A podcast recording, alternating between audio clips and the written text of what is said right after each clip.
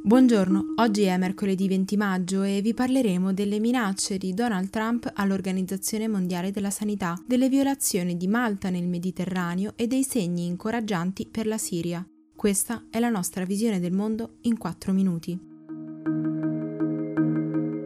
Il presidente Donald Trump ha minacciato di tagliare definitivamente i fondi all'Organizzazione Mondiale della Sanità e addirittura di far uscire gli Stati Uniti dall'organizzazione. In una lettera al direttore generale, Trump ha accusato l'OMS di aver mostrato una preoccupante mancanza di indipendenza dalla Cina e di aver commesso passi falsi che hanno avuto gravi conseguenze in tutto il mondo. Proprio ieri si è chiusa l'assemblea di due giorni per discutere del futuro vaccino e dei prossimi passi avanti per affrontare l'emergenza sanitaria. I 194 Stati membri hanno approvato una risoluzione che sancisce l'avvio, non appena sarà il momento, di un'indagine imparziale e indipendente per valutare la risposta sanitaria coordinata dall'OMS nella crisi del coronavirus. L'inchiesta ha lo scopo di analizzare ciò che è successo per migliorare la prevenzione e la capacità di risposta in futuro. Per il quarto giorno consecutivo, intanto, la Russia ha sfiorato i 10.000 nuovi casi positivi in meno di 24 ore, superando le 300.000 infezioni nazionali. Nonostante un così alto numero di positivi, le morti nel paese sono però meno di 3.000. Secondo alcuni esperti, infatti, il dato ufficiale sarebbe largamente sottostimato. La Spagna, intanto, ha revocato il blocco dei voli e dei collegamenti marittimi dall'Italia, entrato in vigore lo scorso 11 marzo. Chi arriva dall'estero dovrà però sottoporsi a un periodo di quarantena di 14 15 giorni, almeno fino al 27 giugno, quando scade l'emergenza nazionale. Nel nostro paese invece è arrivato il report di Confcommercio sulla prima ripartenza. Oltre il 90% dei negozi di abbigliamento ha riaperto in sicurezza, così come il 70% dei bar e dei ristoranti. Questi però, per rispettare le norme di sicurezza e limitare i costi, hanno lasciato a casa circa 400.000 persone.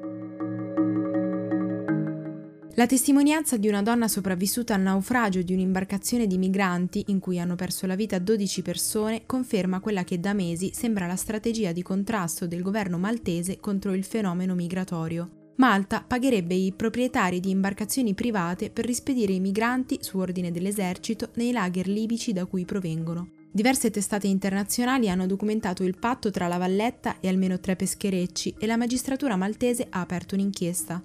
Il 30 aprile un ufficiale ha ammesso di fronte ai PM di aver ricevuto indicazioni dall'ufficio del primo ministro di rispedire i migranti in Libia, ma il governo sostiene che non ci sia nulla di male. Ribelli e governo siriano hanno dichiarato di essere pronti a mettersi a un tavolo per discutere di una nuova Costituzione per il paese a Ginevra sotto l'egida dell'ONU. L'inviato speciale delle Nazioni Unite, Herr Pedersen, ha riferito che la situazione in Siria sembra oggi più calma rispetto a inizio anno, specialmente da quando a marzo Russia e Turchia hanno raggiunto un accordo per il cessate il fuoco. Si spera quindi che ci possano essere i presupposti per una pacificazione, che potrà avvenire solo se le superpotenze in causa, principalmente Stati Uniti e Russia, supporteranno i negoziati.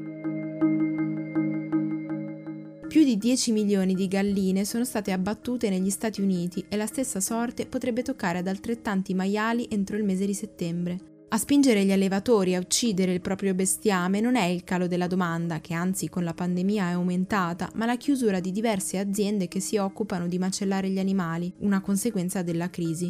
La capacità di macello del paese è calata del 25% per i polli e del 40% per i maiali. Tra i metodi indicati per l'abbattimento alcuni preoccupano gli animalisti perché sono considerati inumani, ad esempio, anche dall'Agenzia europea per la sicurezza del cibo.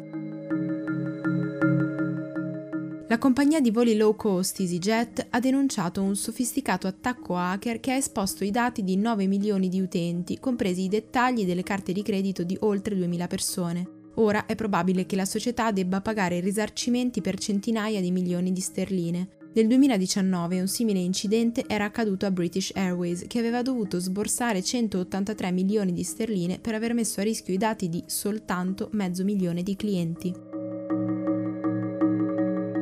Per oggi è tutto. Da Antonella Serrecchia e da Rosa Uliassi, a domani.